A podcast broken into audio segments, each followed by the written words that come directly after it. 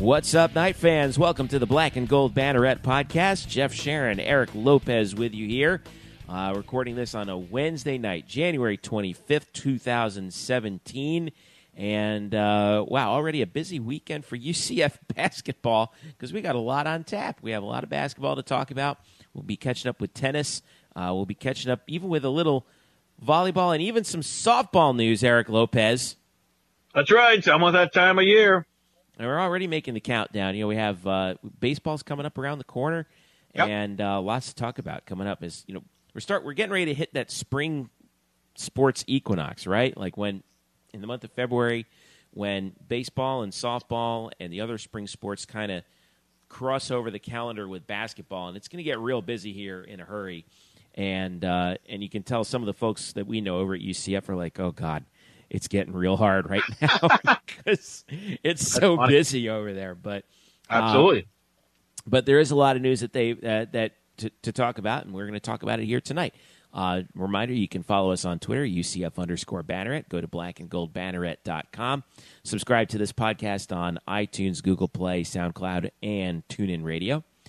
Uh, and also, you can follow us on Twitter individually. I'm at Jeff underscore Sharon. Eric is at Eric Lopez Elo. We're also on Facebook uh, as well. So let's go ahead and get started. So we're recording this Wednesday night, January 25th, and uh, we have some men's basketball to talk about. The Knights at home against SMU, and it's a pretty good SMU team. Uh, and in a what was a physical, physical game, um, UCF falls by five in this ball game to the Mustangs, 65-60.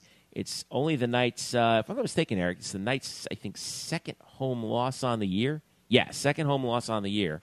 Um, and that coming that and, and now they've lost two in a row because they lost at Memphis on Sunday uh, in another tight game, another game decided by five points. So they've dropped two close games, one on one on the road, one at home, and uh, what I thought was kind of weird about this game was how physical it was between these two teams, especially in the second half. They really did let him play.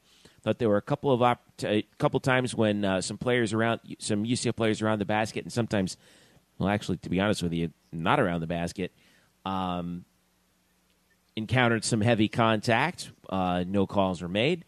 Um, that was quite frustrating for the uh, crowd that was there, uh, certainly.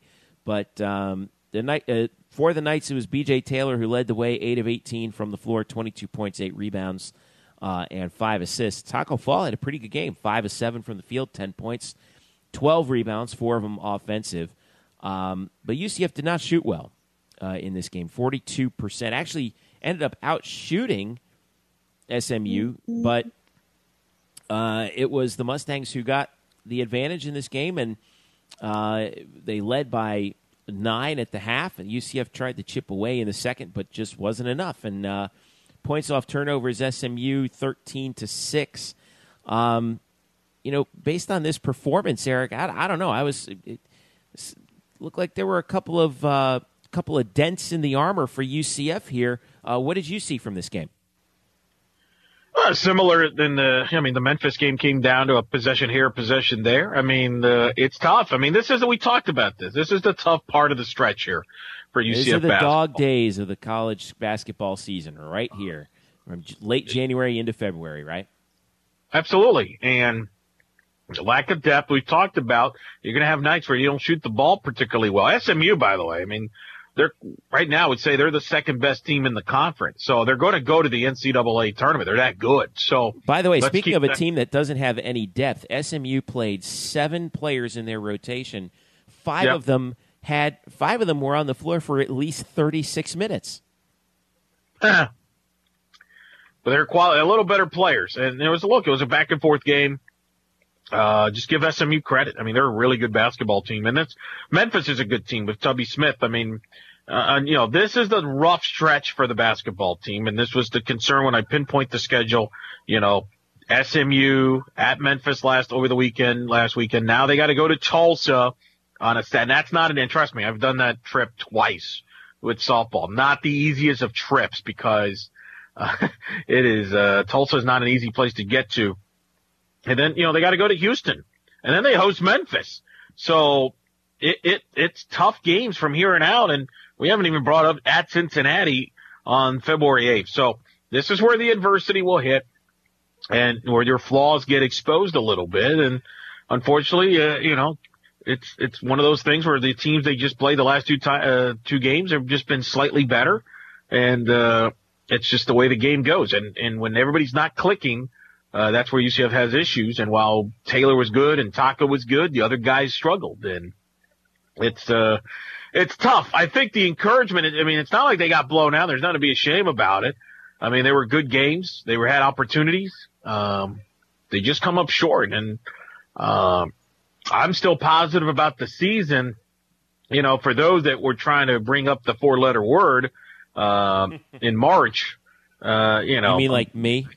Yeah, you. Yeah. Glad you called yourself out. I warned you not to get caught up in that stuff. It's too early. Um, I still think this team has a shot uh, at postseason basketball. That's the term I've used. And when I've used that, I really focus more on the CBI or the NIT. And, uh, but this stretch will tell you where this season goes. But, uh, tough, tough effort. But look, give credit to SMU. They made the plays when it mattered. And now you just got to move on and try to steal it. You know, it doesn't get easier going to Tulsa. Through 20 overall games, eight in the conference, UCF right now is 14 and 6 overall, 5 and 3 in the American. They are tied for fourth with Memphis. Memphis has the game in hand right now. Yep. So they're behind Cincinnati, who's 17 and 2, 7 and 0. SMU, who's now 18 and 4, 8 and 1. Tulsa, who's 11 and 8, but 5 and 2. And Memphis, who's 15 and 6, 5 and 3. So let me ask you this. Is this where you thought? If I told you this is where UCF would be right now, 14 and 6, 5 and 3 in the league, fit, tied for fourth. If I told you that at the start of the season, would you be happy or would you th- think that that's this is right where they would be? I'd be thrilled. I'd be like, if we throw a parade. I did not, I, no, I'm serious. I did not imagine they'd be this at this point here. Um, you know, I thought they might lose an extra game or two non-conference. If you want to talk about specifically just conference, I never thought they would blow out Temple at home. Yeah, that was a a Temple team, by the way, that I know they've struggled since that game, but beat has beaten West Virginia and beaten Florida State this year. So uh, that was a big win. You win a- at home against a Houston team that blew you out by 27 last year in the same court uh, with Kelvin Sampson. I wouldn't have imagined they would have necessarily won that game. So no, I, I did not think they would be in a position where we, we're even talking about postseason basketball because I've had concerns about the lack of depth on this team. And, you know, uh, you know, I didn't expect Matt Williams to have the year that he's having and, and things like that. So no, I'm, I'm thrilled. I, I'm thrilled. And, and, you know, that's, I'm thrilled where they're at. They're playing good games. They're playing hard. Um, and that's the approach I would take moving forward. Uh, you know, to me, if you break down the schedule here, all right, you said they're five and three, all right? Mhm. Let's say they lose at Tulsa because let's be honest. I mean, that, that's not an easy That's place to trip. play. I Yeah. could see them. I mean, I could see them losing a few here. Um, you got Memphis at home. You had at Houston. Maybe you split that. I think they're going to lose at Cincinnati. Interesting to see what happens when they host UConn. But then they host Tulsa. They're at ECU, at Temple, host Cincinnati, at USF. I mean, that's a tough stretch. If this yeah, team but can those get easy games are on the road. That's what scares me. Right. So if they can get to eight, I mean, right now they're five and three. All right. They're Yep. five and three and they're at 14 wins. If I can get to eight wins, all right, to get to eight, that would get them around 17. Uh, you're right. They're going to have to steal a game here and there in the road, but if they Yeah. can get eight wins, remember this team was picked eighth in the preseason in the conference. That's right. Now they got four, only four home games left in the schedule, and I'm going through the schedule right now. One, two, three, four, five, six road games left. So if they want to get to 20 wins overall on the season, which I think would be a hell of an achievement, um, they're going to have to they're going to have to not just hold serve at home, they're going to have to take a pair on the road, and that's going to be and that's going to be pretty tough, especially when you consider you got like we like we talked about already. Uh, your remaining home games right now are uh, Memphis, who's right with you in the standings, UConn, who has picked it back up after that bad start, and they're climbing. They're slowly but surely crawling back up the standings at four and four in the league. Uh, you mentioned Tulsa; they're right now five and two in the league, uh, in third, and uh, Cincinnati, who's first place in the league. So that, so, I mean, those those four tough home games, and you know, I think you're right. I, I, if you told me right now we would be fourteen and six, five and three, I'd be like, wow, we really figured it out pretty quick with Johnny Dawkins. Um, I, I, think what's encouraging though is the fact that um, he's gotten the young guys obviously to buy in, which we talked about. You know, the B.J. Taylor and Tacko Fall and all those guys. Um, the veteran guys have shown the way. Matt Williams, obviously, at the top. But I keep being encouraged by this defense. You know, they're still uh, at the top of the league and near the top of the country in field goal percentage defense. Uh, same thing with uh, scoring defense, averaging only 59 and a half a game. Although SMU, by the way, tied with the Knights right now in that category at 59, average giving up 59.5 a game. Um, and you know, we talked about the you know three point percentage defense, rebounding offense has been great for UCF. Boy, do they rebound the hell out of the ball. Uh, plus 12 in rebounding margin on average this season.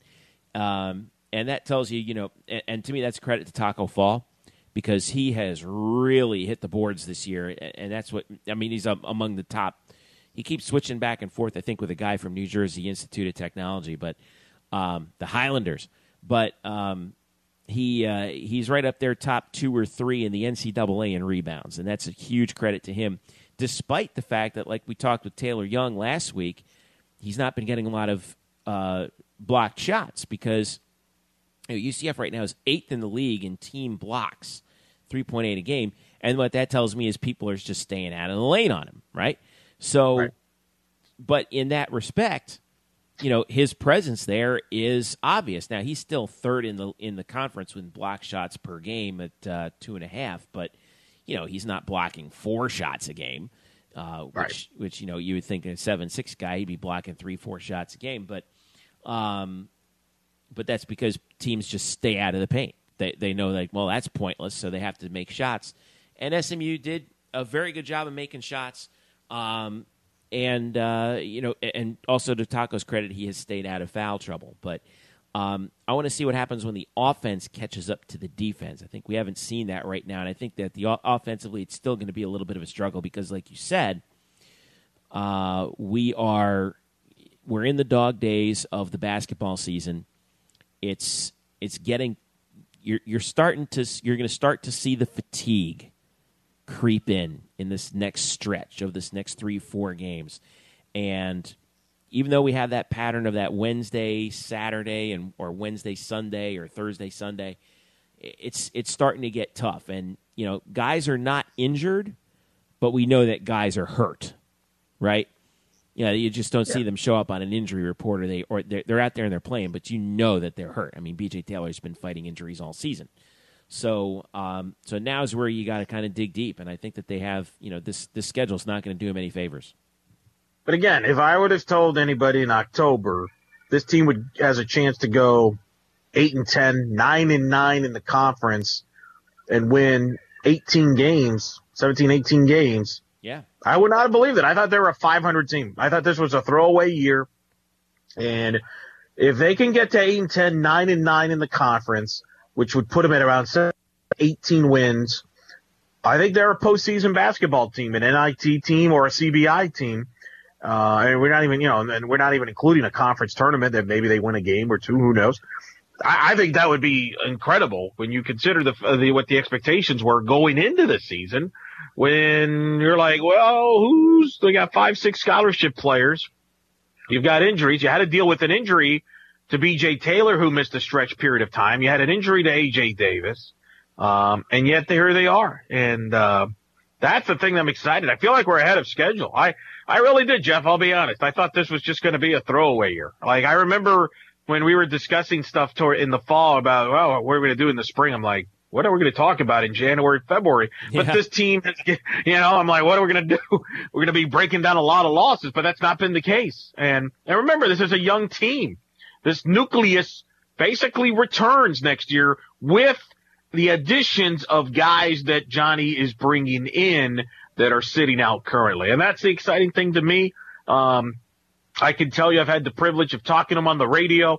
I actually had a chance to, you know, sit uh, sit through a practice uh, on Tuesday because I was getting prepared for a women's basketball broadcast, and I'm just so impressed with him uh, and the way he communicates with the players, and uh, he's just a great presence. And uh, so I, I I think the regardless of what happens here, I don't want people to just, you know, oh my God, the the the, the sky is falling. What has happened? Kind of like what I- happened I- with football this year, right?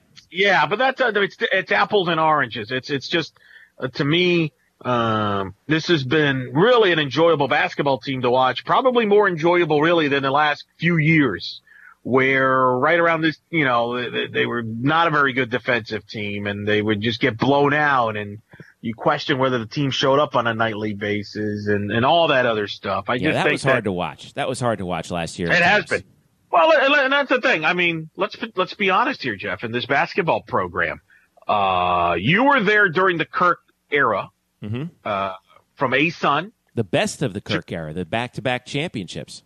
Correct? And then you were there. uh, You saw them through. You, stepped out, but then they went to Conference USA. You got back right as he was in Conference USA, a couple years into Conference USA when you were working at UCF, and and, and then, then the arena had just gotten built. And there was a lot of excitement about the basketball program. They were drawing big crowds. Uh, they were drawing good crowds.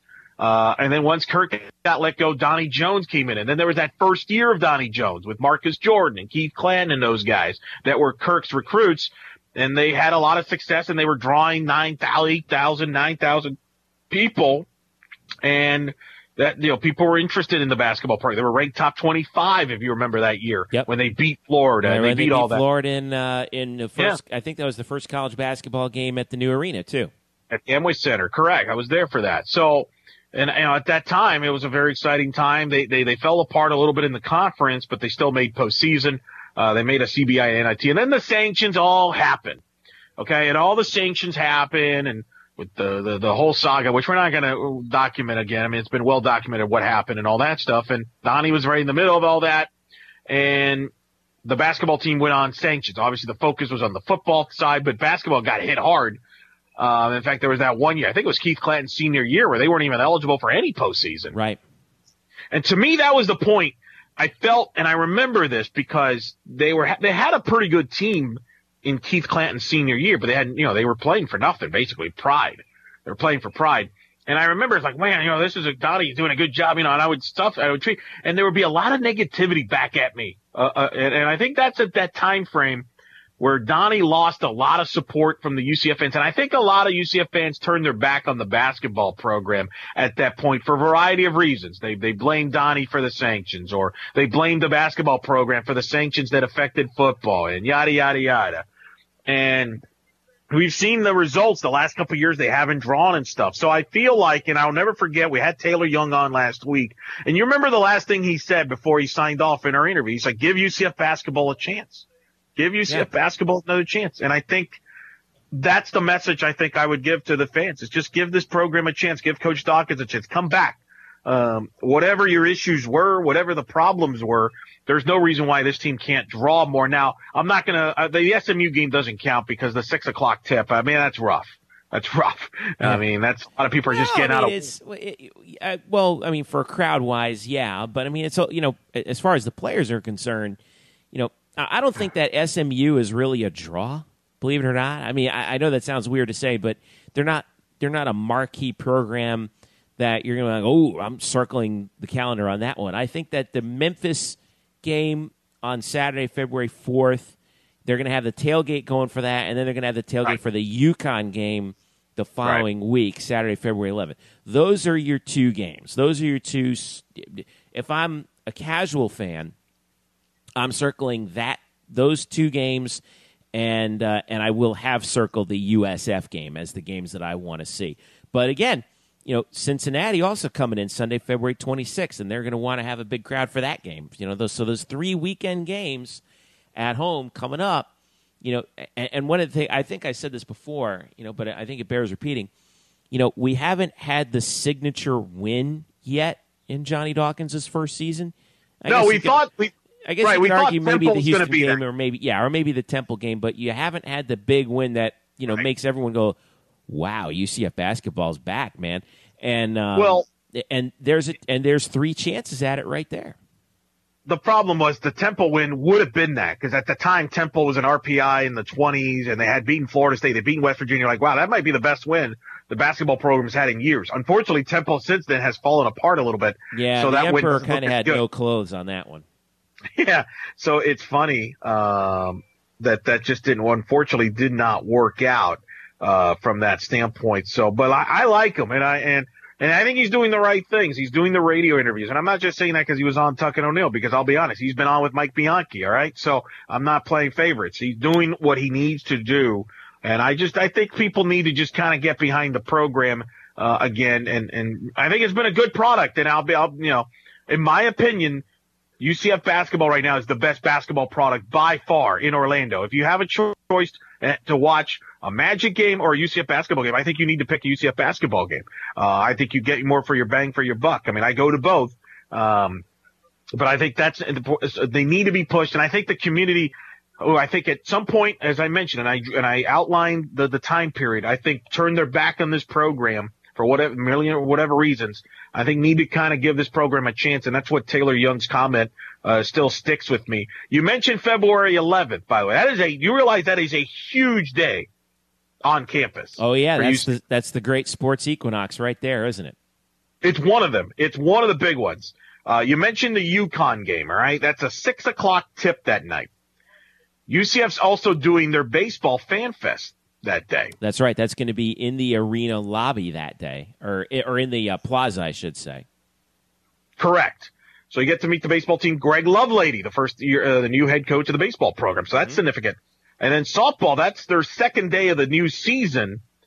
Highlighting there, they're playing Kentucky Yep. from the SEC at 3:30 approximately. So that's a heck of a day. Uh, one of, I'm sure, and that's one of the things we're going to try and do in the spring. We're going to highlight these marquee days of, wow, you got to go to like all these events at once. Cause you've done that working there. You've done that where Oh. you've had to go to multiple Not just uh, now. Yeah, people forget this. Not just it's. It would be a day where like it- you wouldn't just have to go to finish up with the basketball at night, right? You would have the two softball games in the afternoon.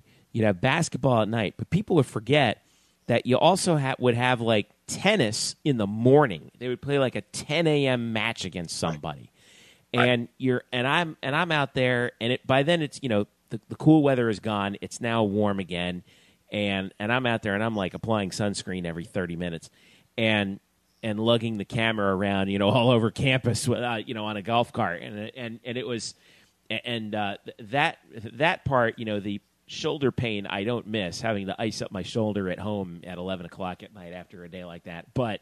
Um, it was fun. It, w- it is fun to see sort of all those sports happening at once, and it's particularly fun when UCF wins all the time in those games. And one thing I wanted to uh, touch back upon that you kind of mentioned, like, what's the best basketball product in in Orlando right now? And I do agree with you that UCF right now is the better basketball product than the Magic, and the reason why I believe that is has to do with Johnny Dawkins specifically because unlike what the Orlando Magic have going for them right now, Johnny Dawkins has established an identity for UCF basketball this year.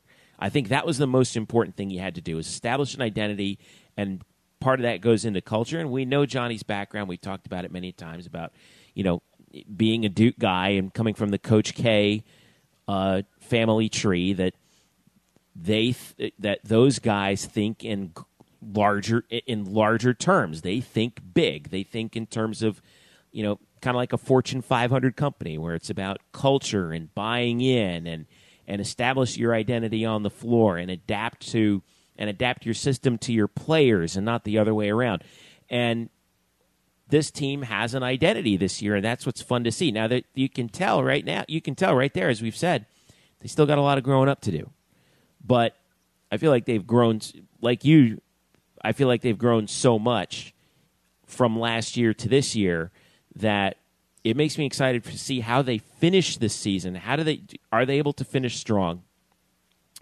And then what happens, of course, for next year, which we'll get to next year. But what do you think about that? Do, you, you see this? You, do you see the same thing that I'm seeing Yeah, I mean the Magic definitely have no identity right well, now. yeah, that's true. Uh, uh, but that- aside from that, I mean that that's clear. Um, yeah, no, I mean he does have an identity uh, and a belief and, and and the respect, and uh, I think that's a factor. I could tell you this.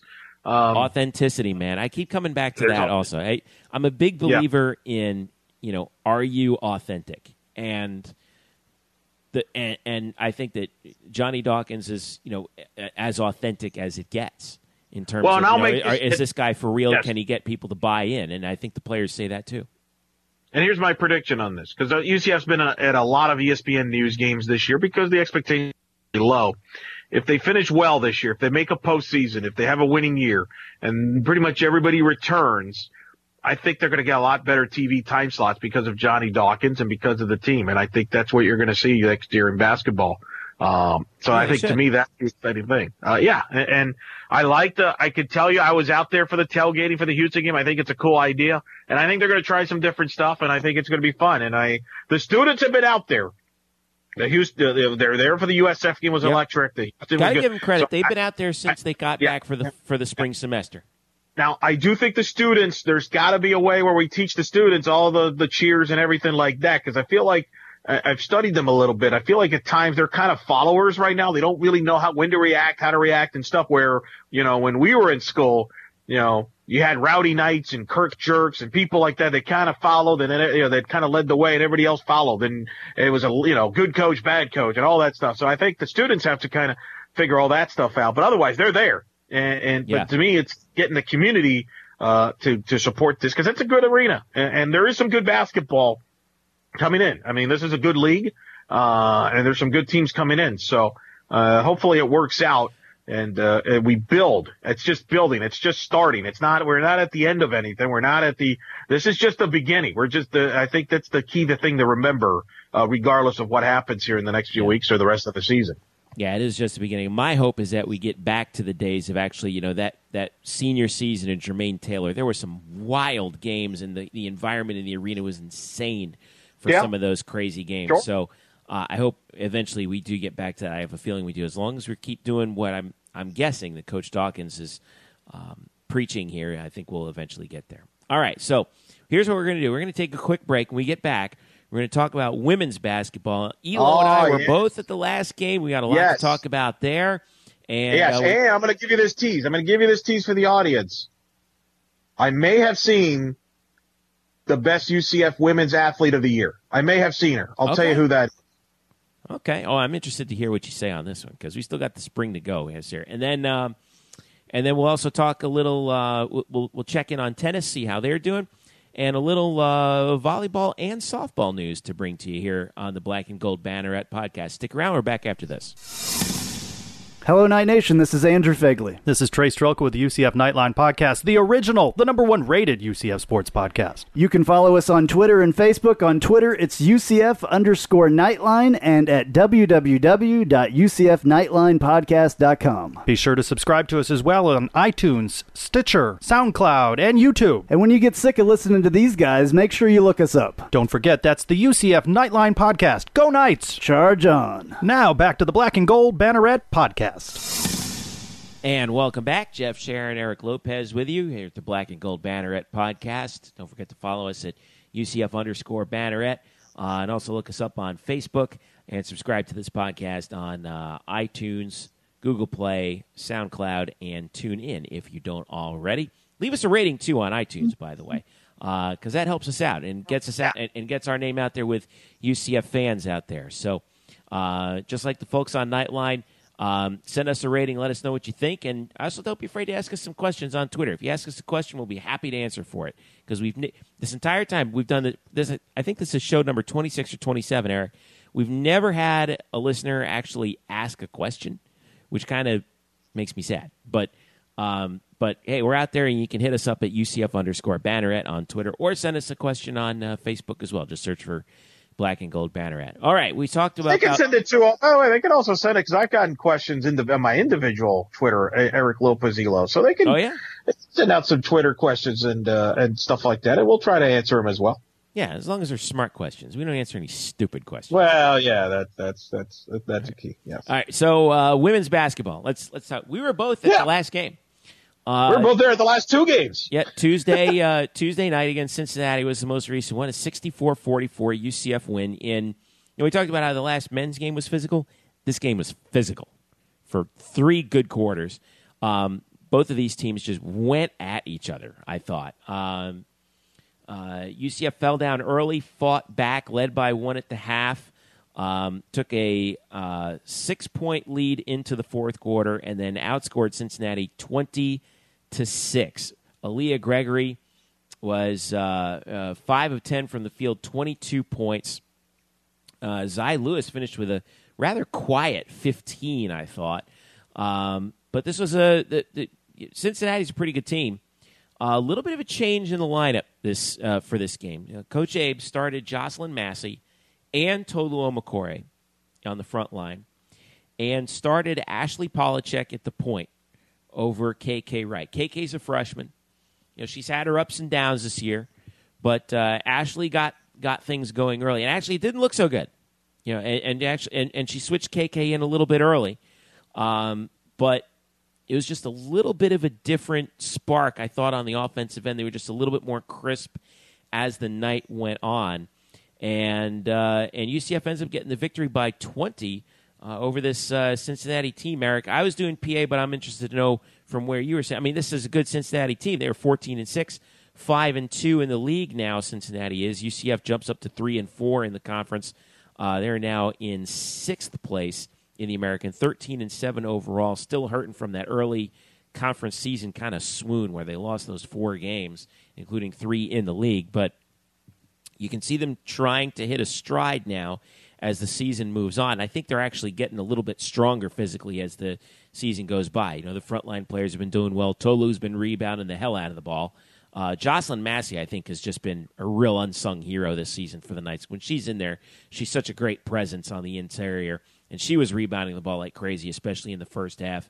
And Fifi Endor had herself a pretty good game too, as well down low. So um, I thought that uh, I thought that it was really encouraging to see this team kind of stomp on the opponent in the fourth quarter. What did you think? Yeah, it was a great win, really good win. But by the way, realize that was their 13th win of the season. That's more wins than they've had all of last year. Had more wins than two years ago. Have more wins this year than they had three years ago. So, mm-hmm. um, that's impressive. Uh, and I've, you know, I, I, for disclosure, I called the game for the American Digital Network. Yep. I was on the uh, PA mic as well. Yeah, I, I uh, called the game with Despina Barton. You can actually watch an archive of the game, by the way, if you go to the American Conference on YouTube, and uh, it's there. Uh, I've had a chance to speak with Coach Henderson, Coach Abe, as uh, they like to refer to in her first year. I got a chance to talk to her uh, on a conference call Monday. I got a chance to talk to her, obviously, uh, last night after the game on the post game and stuff very impressive coach. Intense, uh, attention to detail, uh, but boy, gets the most out of her players. Uh, I think if there's any questions, I think Danny White hit another home run higher, don't you? I mean, the guy, yeah. he's got a pretty high batting average right now. So, uh, very impressed with her. And I think she's done a heck of a job with this team, Jeff, because if you look at this offense, this offense comes through two players and that's Aaliyah Gregory and Zy Lewis, as you mentioned. They coming into last night, they they count for 44% of the scoring on this offense. So they don't have a lot of offensive options beyond that, except for pounding the boards, extra getting extra possessions. They're plus nine, I believe, in rebounding among the best in the conference in the nation. And they play hard. They're a defensive minded team first. They're now 13 and 0 this year. Remember I said they have won 13 games this year. They're 13 and 0 when they, their opponents, they give up less, they give up the, less than 60 points to their opponents. They're 0 and 7 when their opponents score more than 60 points. Yeah. So that tells you what the identity of this team is, which is defense, getting to the boards, putting some pressure, and they caused havoc for Cincinnati. Now, Cincinnati was without their best player, Shanice Johnson, a double doubles player, uh, had something happen. She was at shoot around. She had a personal reasons uh, came up, and you know we're not going to uh, speculate. So she was not with the team. We hope everything works out for them. But uh, they were shorthanded, and then they had Bianca Quisenberry, who was one of their top guards, was in foul trouble that night. Uh, last night. Yes, so that really resulted in Anna Owens, who was the difference maker in the first meeting when these two teams played back on January 4th. Owens had 20 points and six assists in the victory, was she was kind of a non-factor and coach, you know, they, they defended her. And that was one of the reasons why they put in Polachek in the starting lineup because she's very good on-ball defender. Yeah, very Owens, quick. Owens had a bad game. She was three of eleven She from the field. and then the defense was part, a big part of that. And so I thought that was some good adjustments there. Good energy and, and from the team after uh, really the energy wasn't there at home against Tulsa on Saturday.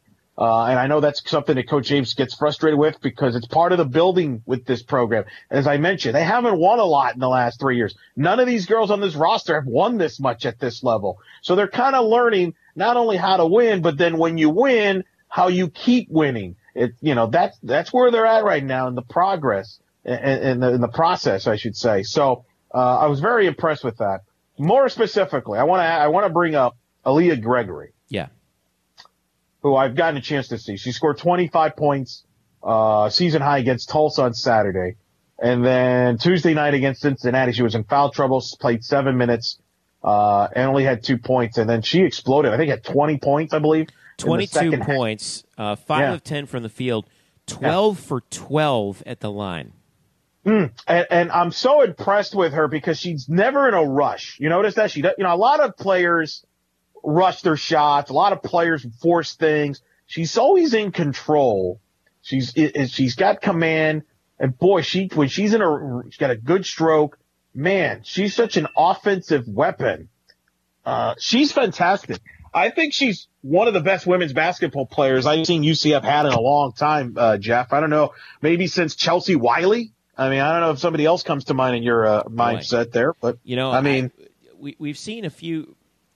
Those early Coach Joi teams had uh, a bunch of players who kind of like they all kind of fit like pieces of a puzzle. Nobody was the star. Every uh, everyone kind of fit into their role, and so you know, they, and they won two conference championships. Aaliyah, uh, what I'm impressed with her is, and Coach Abe talked about this, and, and we're going to give you a little bite from Coach Abe here in a second, but um, you, you can have players that just take the ball to the basket, and you can have players that shoot three, and Aaliyah can do both of those things. But she has this excellent mid range game. And it was on full display against Tulsa, and where she scored 25 points. That was really the only thing that UCF had going for it was the fact that she could get into the lane, stop and pop at about 13 to 15 feet, and knock it down.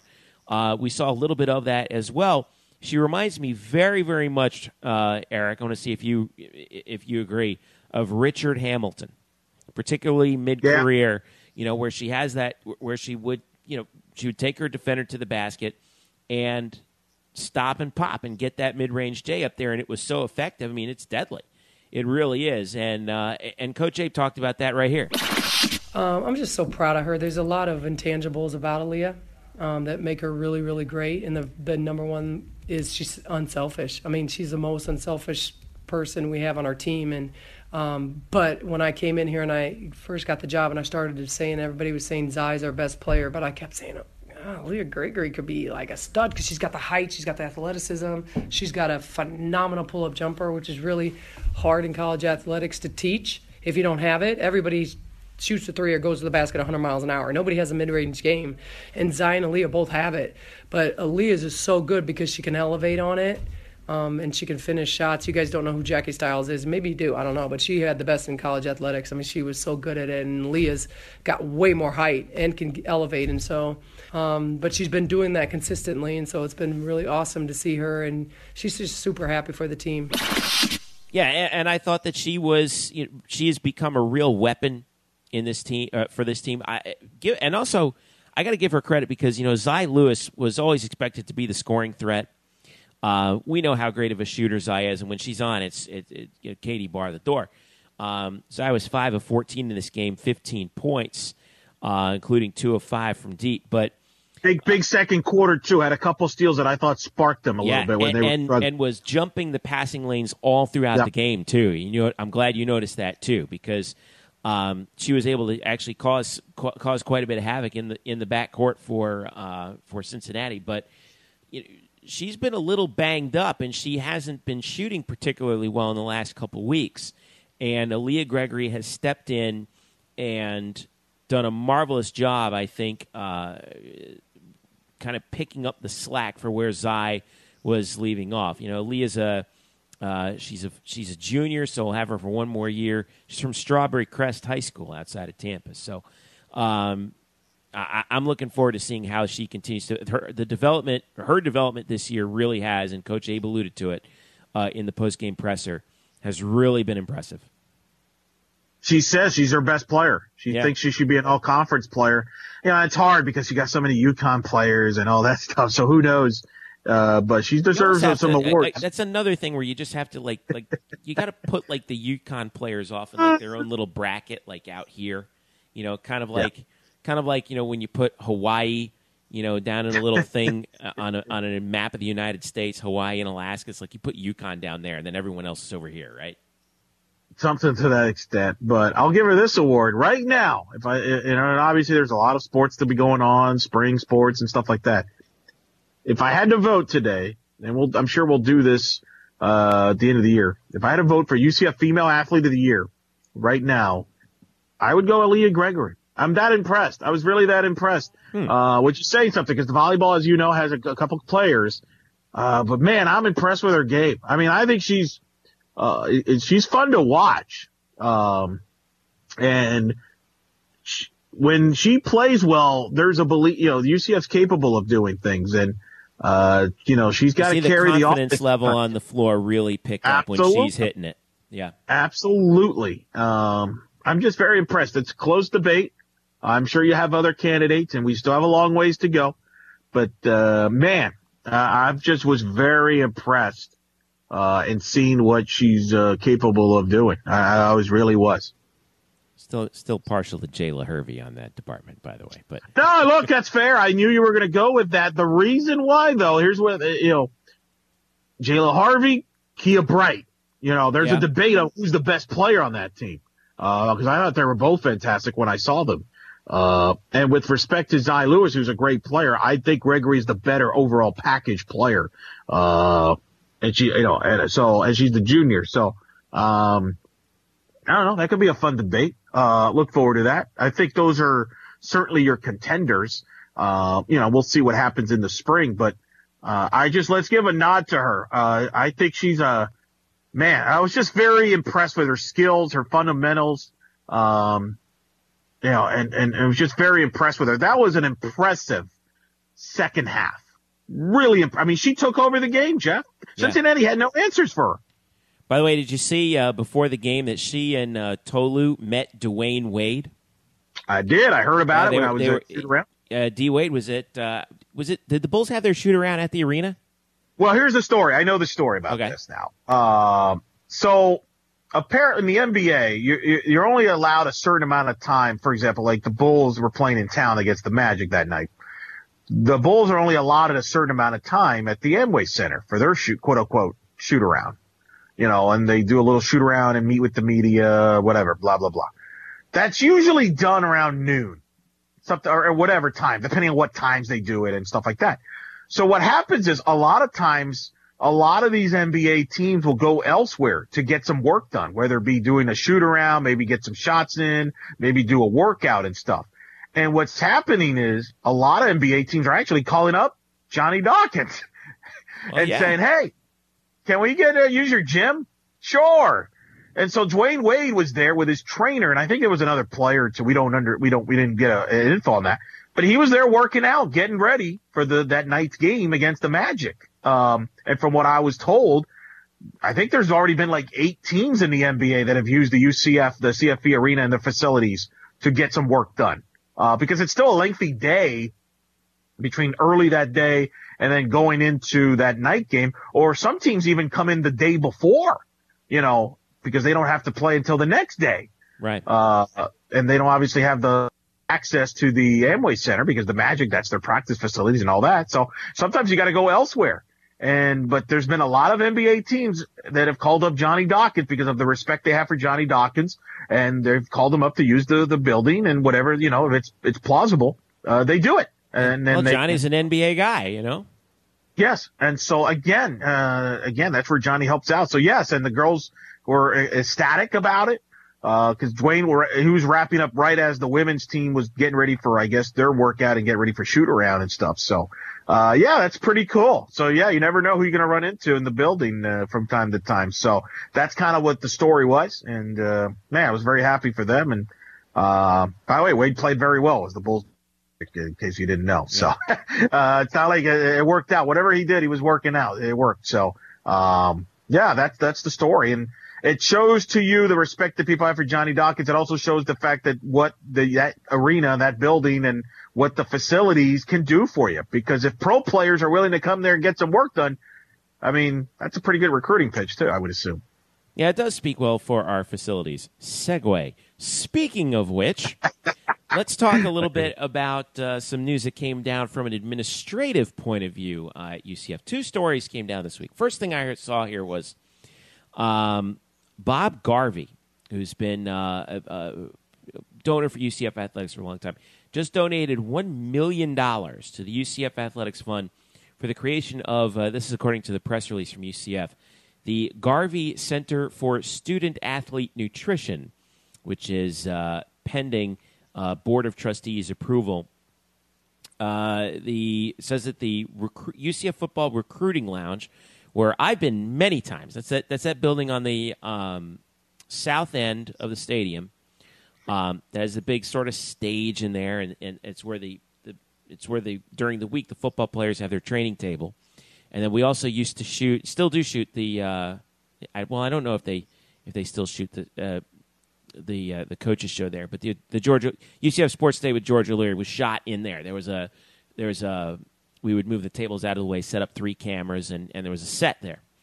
Um, but he's going to apparently um, uh, that, that's going to be the Garvey Center for Student Athlete Nutrition, uh, nutritional headquarters for all 435 UCF uh, student athletes. Um, uh, uh, Garvey's son Kevin played for the Knights football team back uh, back in the day, got his MBA at UCF, so they're part of the UCF family. Million dollar donation so, uh, and he's also a vice chair of the UCF Board of Trustees and a member of the board of the directors for uh, UCF Athletics. So, um, so uh, congratulations to UCF for getting that big donation from uh, Bob Garvey and his family. So, um, wow. And, and, by the way, you should see. Man, I wish I could have taken pictures of that. You should see the training table, man, when these players come in and uh, and they come down. Everything's kind of laid out for them exactly how it should be there's a ton of food that they bring in for this. And they're understandable. I mean, these kids are like, you know, you know, teenagers, early 20s, and they're college students. I mean, you know, remember how much we ate when we were that age. Well, imagine if you're burning, you know, three, four thousand, five thousand calories a day. if you're a if you're an athlete, you know. So, um, so it, it, we talk about how important nutrition is. That and that to me actually kind of uh, calls upon sort of Scott Frost, right? And the Chip Kelly sort of school of, you know, total immersion in everything that you do. And we're going to make sure that you eat right. We're going to make sure that we work out the right way. Very scientific approach to it. So, um, so that was one thing that I wanted to bring up there. And then also, uh, this is kind of a bigger thing here that we can riff a little bit about was this uh, Rise and Conquer initiative. So Danny White and the UCF athletic staff, they've been working real hard on trying to sort of I, I guess, kind of relaunch the idea of uh, uh, of making sure that you know, everything's sort of on the right plan, kind of like a brand new master plan for the Danny White era at UCF Athletics. So they got a plan that's going to include some facility enhancements. This is according to another press release, increasing resources and attracting more fans to on-campus football games. Now here's what's gone on. They've actually, if you're a season ticket holder for UCF football, you better check in on this because the prices of your season tickets and where you sit may have changed. Um, they they just released a whole new thing where, um, uh, by the way, priority ticket season season ticket renewal for current season ticket holders is March the first, um, and there's a whole. Um, uh, and I'm taking a look at the link right now. There's they, they kind of released a little. They're going to enhance the um, football stadium a little bit and kind of kind of have like club seating um, on both sides now. Um, and they had a video. They put up a YouTube video, which was really cool. Um, that kind of goes into sort of the basics of it. But they're going to make some enhancements to the stadium. Obviously, they're going to have sort of that field level club. Uh, I thought this this is a really big. Uh, if they're going to expand the Carl Black and Gold Cabana Club, which is on the opposite side of the press box. And now I thought this was good. I want to know what you think about this. They're going to put students now, Eric, behind both end zones. And I thought that that was a pretty smart move because now, you know, teams would, if you won the toss, they would defer. And if you had the choice of the end, if you took the choice of the end zone, um, they would have it so that in the fourth quarter, uh, if the opponent got the choice, they would go toward the non-student section for obvious reasons. You don't want to if you're, you know, driving late in the game, you don't want to be going into the teeth of the student section. Now they can't make that choice anymore. So how do you think this? You know, and and in addition to the new stadium club that's coming to the west side, now that's big. Um, sections 108 to 112 and 209 to 211. Uh, they said they're converting 3,500 seats from bench back seating to chair back seating with armrests and all that. So they're adding up to the seating. They're expanding the cabana. Uh, they're going to have the field cabanas as well, which I think are going to be. It's going to be a little tight. That's a little close to the end zone. I'm wondering how they're going to pull that off. Um, and of course, the new student sections of Bright House Network Stadium. And we knew that Danny White was going to be doing this kind of stuff. Um, I'm pretty, um, I'm, you know, so far I'm pretty impressed with what they've been doing. Obviously, we talked about the baseball park expansion, um, the uh, enhancements with the field house and the operations building that's going in between the field house and the Wayne Densch Center. Uh, and they're going to be doing some work to softball apparently as well. But um, you know, but hey, I mean, they're, they're, this is what we were looking for, right? Danny White's going to be doing this kind of stuff. We wanted to see how it would turn out, and there's going to be a there has been already, and they're going to continue to kind of make the drive for a little bit more revenue. Um, and there was a pretty clear appeal to UCF fans here about, you know, hey guys, we want to make, you know, we want to be at the top of the American Conference, and it's going to require, and and we're asking you for a commitment. And what did you think about this whole thing? Did you check it out? What do you think? Saw some of that. Uh, yeah, the, the end zone part is interesting, right? Because that other side was always kind of the emptiest part too, right? It was. So dead. it wasn't like it. So right. So it wasn't like it was drawing or selling a lot in that area. So I think it's smart to add some students then that side as well. Um, I like the alumni, young alumni deal. That um, I really see. I'm glad you brought that up because that's one thing that I wish we did when I was Sure. when I was r- fresh out of school. Right, you kind of get some um, better um, pricing if you're a recent graduate within the last four years um, to kind of kind of get you in the door in terms of getting season tickets. And I'm kind of bummed. I wish uh, you know I if we did have something like that when we were young alumni, I didn't hear about it. No, I don't think it happened. And I think the key is you're trying to develop uh, the young people to stay fans of your program and, and, you know, stay fans when they move on from the, the school. Uh, because I think there are fans, you know, there are people that go to the school and go to the games and then when they leave, they kind of, they don't really follow the program. So I think it's a, it's an effort to do, to an upgrade in that. Uh, so I think it's positives and I think, uh, hey, I, I think, and it's the thing I like. I mean, obviously a lot of the focus is on football and the tickets and all that. Uh, but there's other sports that are also being helped. And I think that's the good thing. It's, uh, Danny White's been very consistent in his message from since he got here, which is to be a top 25 program in all sports. And he's backing that up by trying to give all the sports the resources that they need, Jeff. And that's, uh, he's backing up the talk and that's all you could say and, and really ask of him. Yeah, I mean, it, it, I appreciate the fact that he's actually been, I think, as transparent as any UCF AD I think we've ever had in terms of you know th- this is my direct appeal to you, um, and it's a really service oriented sort of appeal, and and that I really appreciate. So, um, so it should be fun. I mean, I, I I'm I'm look I'm I'm hoping that the fans respond to this because you know, like we like we've talked about before, you know, UCF gets a lot of its um, athletic budget from student fees. Okay, now we we paid that when we were students. Anyone listening who was a student, you paid that. It was per credit hour. I think UCF was among the highest, may have been the highest in the country in uh, in terms of FBS, in terms of the um, athletic fee per credit hour, which they charge. And as a result, the students get you know free admission, all that kind of stuff. But that's you know it's a considerable amount of money, and you know, as the educational landscape changes, um, you know, that was pretty beneficial for UCF. You know, when we were growing from a campus that had forty thousand to sixty thousand, but now you're kind of hitting that plateau, right? And you know that you, as- if you raise the athletic fee nowadays, I think you know students are a lot more in tune with what's going on. They're not going to be happy if all of a sudden they find out that their that their tuition went up again to go to sports. Um, particularly, you know, students who may not be all that interested in sports. Which, oh, by the way, unfortunately, we do have plenty of students that just don't care about athletics. Which, you know, which every school has. Okay, fine.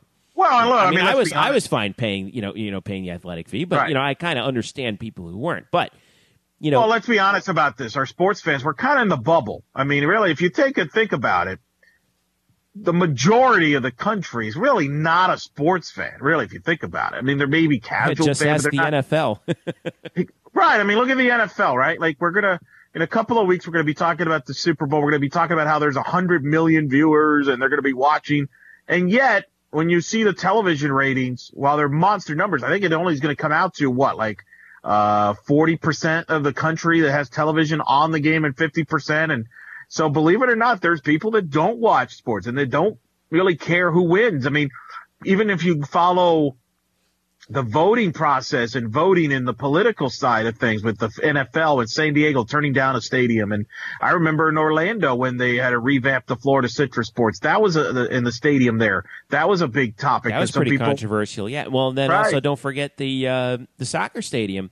The Um, soccer stadium was a that- huge controversial that whole thing that whole Yeah. thing went down and and finally you know in credit to the you know Orlando City they decided no you know what we'll foot the bill ourselves Uh, right. but you're just right like, by that. the way, I mean, right. Because, I mean, look, they, they built the Dr. Phillips uh, Performance Center. That was, you know, is that worth it or not worth it? Part of the whole entertainment. So there's always a lot of different things. So in college, and I've always said this because, you know, UCF fans get always upset because we get, you know, oh, geez, well, this guy goes to school there, but he's only a fan of so and so, and he's a fan of this t- school. And he, look, a lot of people go, don't go to the school for sports.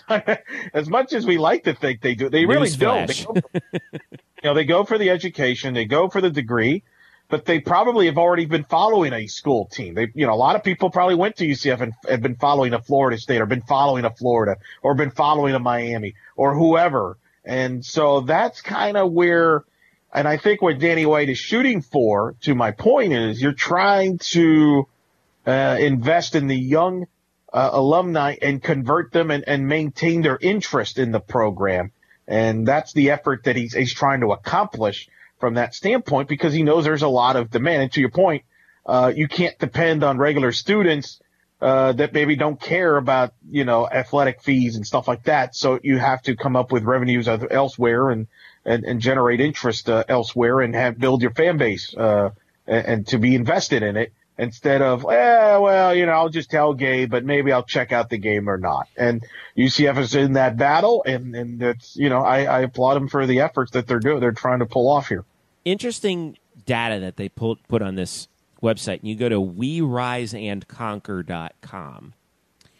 Um, and I just want to touch upon this. You know, UCF is in the middle of the pack in the American in terms of their yearly budget. These are among the public universities in the American. Um, Navy, by the way, excluded uh, in this case. But um, UCF is in the middle of the pack in terms of their yearly budget, forty-seven point six million dollars, um, according to USA Today. Which okay? Which uh, I'll give you a guess. Now UCF is fourth.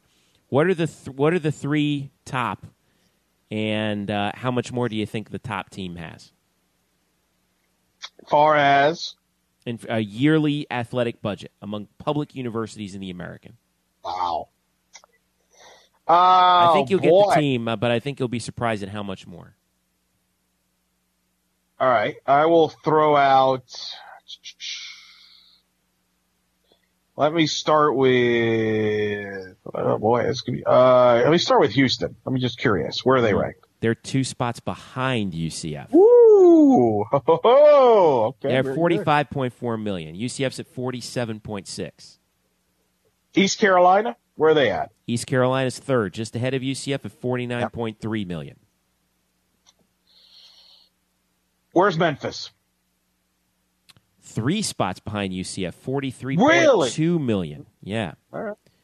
Now they have all that all their all their eggs are in one basket with basketball there. All right, Connecticut. UConn's first. Yeah. Cincinnati's Nice. second, by the way. So after so ahead Yeah. of UCF right now. It mentioned East Carolina forty nine million. Cincinnati's at fifty one point seven million. That's their yearly budget. UConn's yearly budget seventy two million dollars. Gotta love that basketball. Who says basketball doesn't matter? Well, both basketballs. See, that's the thing. I mean, they're pulling in, and, and, you know, not to mention, yet they they do have football at UConn. It's not overly great, but it, you know, they're they're you know they're not exactly a sinking ship, and they pull in for both basketballs. You know, I mean, they pull. and in I can tell you, and I can tell you, having visited there last year, I mean, that's a basketball school first, um, Oh yeah, by far. And you know, Cincinnati's fascinating because they've got a great basketball program themselves. Uh, football's been pretty good. Um, you know, you could debate which one's the more popular one in Cincinnati. I mean, Bearcats fans would probably know better, obviously. Uh, East Carolina's obviously built towards the football. They got a beautiful football stadium there. and I got an Uh, interesting oh. factoid for you on ECU in a second. But go ahead. And I give credit to Terry Holland, who used to be the athletic director at East Carolina, and I knew him. And this was back when East Carolina UCF were in Conference USA. And I remember I visited Greenville in 2011 for the, uh, it was at the time the Conference USA softball tournament. I, I hung out with Mr. Holland. And that was around the time where they were like, they were kind of building all these facilities for all their sports. The basketball arena was going up. They just built the new softball stadium. They were building, they were revamping the baseball stadium. You know, the, you know, toward the football stadium. And their goal, of course, at the time, it's, you know, as silly as it sounds, maybe to some, their goal was to get to the Big East, just like everybody else was back then, right? So, uh, they generated a lot of the revenues and, and they built up all these facilities, which are beautiful up there. And, uh, you know, obviously they've jacked it up in the revenue. He's no longer there, I know, but, Yeah. uh, that's kind of what jumps out to me. All right, so here's another thing that they have. And you can get all this again, WeRiseandConquer.com. And I thought this was interesting too. They compared all the teams in the American in terms of what they call the annual fund. All right, so what is the annual fund? Well, they define the annual fund as seat and parking based revenue. Uh, does not include, include major gift donations. And this is based on fiscal year 2014 2015. UCF has 4,400 annual fund donors uh, that, as of tw- the uh, school year that ended in 2015, are just short of $5 million in terms of the annual fund. Now, which school has, the, now that's uh, sixth best in the American. I'll give you one guess as to which school, and I already hinted it to you, um, has the largest annual fund. And that is the, again, that's the most money from seat and parking based revenue. What, Connecticut? No. They're second. Oh, Cincinnati. East Carolina. Oh, really? Yes. They're almost at $8 million a year in terms of their annual fund from annual revenue from parking and and uh, ticket sales. Now, what I find about this is really interesting is they also list the number of annual fund donors. That's the number of people that are basically you know doing things like buying season tickets and, and parking Sure, purchases. sure, sure. Donations based on season ticket and parking purchases. UCF has actually the second largest number of annual fund donors at 4,400. But the difference is East Carolina has the most. You know how many they have? This is unbelievable. 16,828 annual fund donors. Almost four times as many as UCF. And UCF is second is, uh, or excuse me, third highest behind Cincinnati, who has 4,472, which is 72 more than UCF. Can you believe East Carolina? So, what are they doing at East Carolina in order to get a lot of those people on board? And it kind of, and it kind of reminded me of when I was covering Clemson. Um, if you go to Clemson, right? You'll, Yeah. you you go to a Clemson game up in Clemson, South Carolina, and you'll see a bunch of students and people running around wearing these orange shirts that say IPTAY, I P T A Y. Okay, IPTAY stands for I pay ten a year. Now, what is it? Now, what is that? Well, back in the uh, the story was related to me by a guy named Freeman Martin, who used to be a salesman at the TV station that I worked at in Toccoa, Georgia, and was a, a associated with the Clemson program for a long time. He was even their football PA guy for a long time, back when Danny Ford was the head coach. Right. And Freeman told me, he said, I asked him, what is IPTAY? And he, and he says, well, IPTAY means I pay 10 a year. I said, what is that? He said, well, back in the day during the Depression, um, when Clemson was, you know, really, really struggling, it was in a poor part of upstate South Carolina, obviously. And they were, you know, Clemson was pretty good at football in the South back in the day. You know, you know, around the time you know Knute Rockne up at Notre Dame and all that, and during the 30s and heading into World War II, but they were really struggling financially. So what? So what the folks at Clemson did, who were in charge of athletics, they just they made a direct appeal to anyone and any everyone and anyone who would listen, alumni, faculty, current students. Um, people around the area, anyone around. They say they say, listen, pledge to us ten dollars a year. That's all you got to do, and we'll accept ten dollars of anything, not just ten dollars. We'll accept if you're an apple farmer, we'll accept ten dollars worth of apples and give them to our student athletes. Um, you know, ten dollars worth of services for this and that, and it caught on and it worked, and everyone at Clemson basically. And when you think about it, it's kind of like. Um, it's kind of like the original micro donation, right? Like, uh, um, what's the website where people go and, and do that kind of thing, like Indiegogo or something like that, right? And that sounds to me like what the ECU. I'll have to get more details on it. And if you're an ECU fan out there and listening, you know, let me, you know, fire off a message to us on Twitter. let us know. But, um, but 16, you know, almost 17,000 donors, and that was back in 2015. It's probably over 17,000 now. Um, pulling in under $8 million. You know, I'm trying to do the math here real quick, but that's, you know, relatively low compared to other schools, you know, donation amount per um, per annual fund donor. So I think that's you know maybe there's a way that UCF can leverage that in terms of getting micro donations. I mean, shoot, we we're pumping out fifteen thousand graduates a year.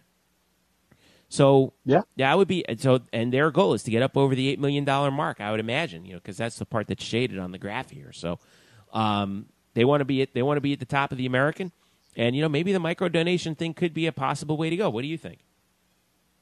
Could be. Uh, you know, I'm sure anyway, and they've done their research, and that remains to be seen. Uh, it's a possibility, but that's a credit to East Carolina. By the way, you've depressed me. I made a donation this week, thinking I was, you know, a pretty good donation this year, this week to UCF and softball program, among other things. And now I feel like, man, all these zeros. I feel like a chump. We got to I mean, step it man. up. I guess I do. Uh, but no, you're right. I mean, that's obviously, And, and this uh, was right. oh, I'm sorry. This was this was really interesting too. The last graph that they had, and you got to check this out. They actually compared UCF to Kansas State in the Big Ten. Oh, no, they don't. Wow. Okay. That's, oh, and they broke like and they broke it down like this: conference NCAA student and state fees, UCF and Kansas State about even, about thirty million dollars a year. Sponsoring, licensing, concessions, also the same. Other other revenue about the same. Where UCF falls short is in guess what? Ticket revenue and Yep. donations and parking. Yep. and that's what they're and that's what Danny White and That's everyone what is going. They're trying to close that gap Yep. um, to keep up with other, as Danny White calls them, Power Six programs in ticket revenue and donations. K State makes seventy two point seven million in revenue per year. UCF makes about forty seven point seven, and the gap is in ticket revenue and donations and parking. So they're making a big drive in terms of getting people to buy season tickets and make donations. And obviously, well, you know, if you're going to get your tickets, you got to get your parking. So um, I'm going to be interested to see how this plays out in the next, you know, three to five years. Stay tuned, as they say. Yeah, exactly. So, a couple things to catch up on. Tennis, by the way, we mentioned tennis. Uh, they got uh, women's tennis has uh, uh, two uh, weekend matches. Uh, Saturday against at Stetson in Deland, and then Sunday back at the USTA National Campus. They're uh, almost a two week break, so they didn't play this week. And men's tennis, by the way, um, right now standing at three and one. Women's at two and one. Um, and they have their next match uh, also Sunday against Bethune Cookman, and then they have a long time, more than two weeks off until they play Tennessee Tech again on February seventeenth. So, uh, USTA National Campus. Busy weekend. If you can, get down there for that. So that should be a lot of fun. And uh, some volleyball news, real quick, we wanted to mention. Uh, uh, Erin Olson is the latest addition to the UCF volleyball team. She transfers over from Bradley. She's a freshman setter um, and uh, native of Cary, Illinois. She had one season at Bradley where she was recruited by UCF, then Bradley head coach, and now UCF associate head coach Jenny Maurer. Um, led Bradley with uh, in assists with uh, 582 last year, also 194 digs. Um, does exactly what you want to set her to do, and uh, she should be able to help out UCF. I think in terms of uh, what Todd wants to do with the offense here. So you know maybe he might he might even run two set two setters. Who knows? But um, welcome uh, welcome to the roster, uh, Erin Olson. So she'll be on the floor for UCF in the uh, in the fall for UCF volleyball. And then you've got some uh, softball news, don't you, Eric? I did. The American Conference came out with their uh, preseason poll. Tulsa, who's the defending conference tournament champions from last year, was the preseason pick number one. South Florida, which was the regular season champion last year, was picked number two. UCF was picked third. Houston was fourth. Bulletin uh, board uh, material. Well, look, it's fair. In my opinion, it's fair. Look, I mean, the big questions, and we're going to get into this now in the next couple of weeks as we get closer to the season. You know, UCF's got a very young team. Uh, you know, they got seven freshmen, but in particular, three freshmen in the pitching staff to go with the senior Manami Calixto. And look, the number one question everybody's going to ask is, you know, who do you replace Shelby Turnier an all you know all American, the most decorated pitcher in UCF softball history. That's going to be the big question. Not only that, you lose another senior pitcher in Jamie Uvari, was their number two last year, was kind of a closer and can start. So uh, that's the big question: is you got young pitching. Uh, you know, I know they're you know Aaliyah White's a name to keep in mind, a kid from Tampa, Cambridge, uh, freshman. Uh, you know, but again, that you know, it's a young staff you know, they're going to have some growing pains. I will say that, you know, and been talking to people over there. This is the most tightly grouped team, uh, that they've had there. Uh, the, the chemistry is good. The team is bonding very well. Um, and I think they're going to, you know, they're going to swing the bat very well. Uh, so I feel pretty good about that, but it's going to be, you know, can this experience pitching, inexperienced pitching, I should say, uh, how qu- quickly can it grow?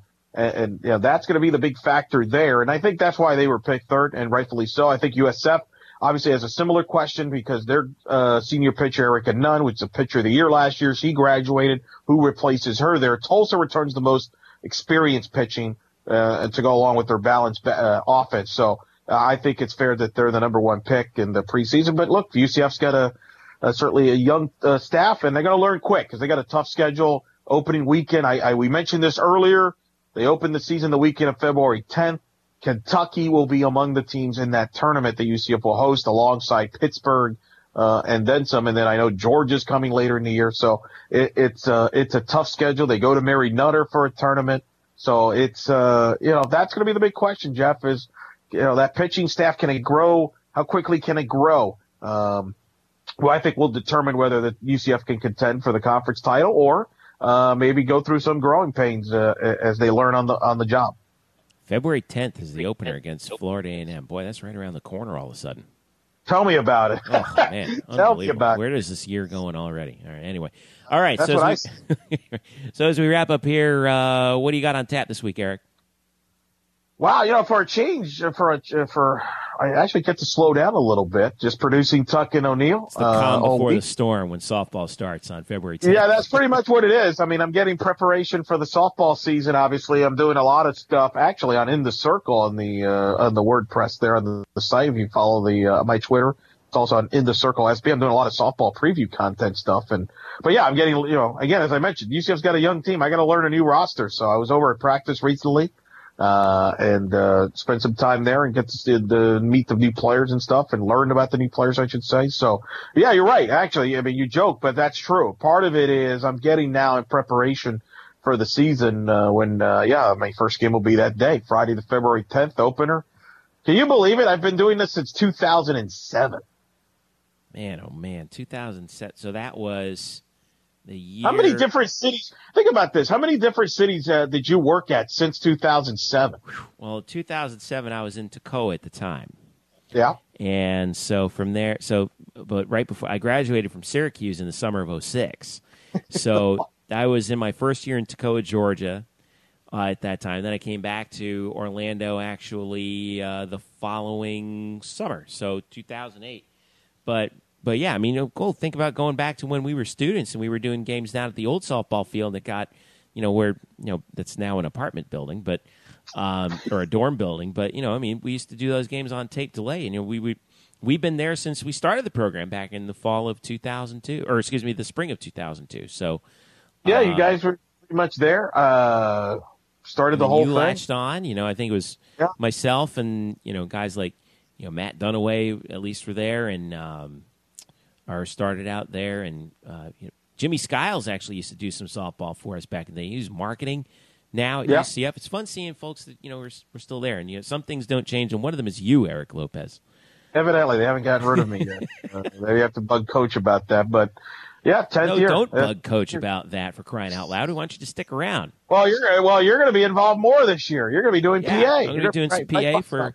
Gina Catalano called me up. We're going to be doing some PA for softball this year, so that's kind of fun. I was doing got you know a little bit more basketball to do, and then it's uh, then it's softball time. I've got some big games coming up that I'm going to be on the mic for. So I want to thank Gina for uh, and and everybody at UCF marketing for at least you know keeping my number in their Rolodex and pulling it out when they need somebody to uh, not sound like a you know to to you know in spite of everybody else you know for some reason they call me I don't know why but um, but I want to thank them for that but um, but yeah so it should be fun I got uh, actually we might be a little bit late with next week's show just giving you a heads up because Wednesday night we usually record on Wednesday nights and we put this up on Thursday but next Wednesday night I will be in Tampa um, doing the uh, American American Digital Network uh, women's basketball game. Um, Cincinnati, who played us, uh, we, talked about that early in the show. They're coming down to Tampa. They will play USF, and I will be on the mic for that game doing analysis uh, for the American Digital Network. And I want to thank Scott Railing for um, for uh, having me on board for that. That's always fun. That was a great crew that those guys have. I did the baseball with them at the tournament last year, and it was a blast. Um, totally awesome, awesome crew that they have doing those games. I'm looking forward to doing that game uh, in the Sun Dome. So uh, it should be fun. Yeah, no, it was fun. I had a chance to work that uh, for the UCF Cincinnati game, so you get to work the USF Cincinnati That's game. right. So that's going to be fun. Uh, look for you'll have some fun with that, and uh, should be fun. But yeah, we'll uh, we'll we'll make the arrangements there. Of course, next week's big though. It's funny. You're working on National Signing Day. Whoa! Oh God, help us all! National Signing Day. Oh man. So we're, gonna have to. We're gonna have to find. I think that's why you scheduled this. I think that's why you scheduled the women's basketball game. You knew that if we had to do the show next Wednesday night, we're right up and on the day of the National Signing Day. I think you want to at least give a you- give yourself an extra Yeah. 24 hours to decompress. Wednesday, February first. Yeah, I just I hate National Signing Day so much. I really do. But uh, we'll we'll have well, hopefully we'll have somebody on to actually you know fill us in on what the important stuff is. You know, and I can we can and I can stop paying attention to students who student athletes who are you know committed, which is the wrong word because you're never actually committed until you actually put you know your name on that piece of paper. But oh God in heaven, uh, it's National Signing Day, Wednesday, February first. So. Uh, so stick around for that. We'll have some news on that as well. So, Eric, where can folks follow you? Eric Lopez Elo on Twitter. That's the best place to find me. And you can find me at Jeff underscore Sharon. Follow us at UCF underscore Banneret. Also on Facebook, Black and Gold Banneret and blackandgoldbanneret.com as well. Subscribe to this podcast on iTunes, Google Play, SoundCloud, and tune in. And don't forget to leave us a rating on iTunes as well. So for Eric Lopez, I'm Jeff Sharon. Thanks for listening. This has been the Black and Gold Banneret podcast. We'll catch you next week.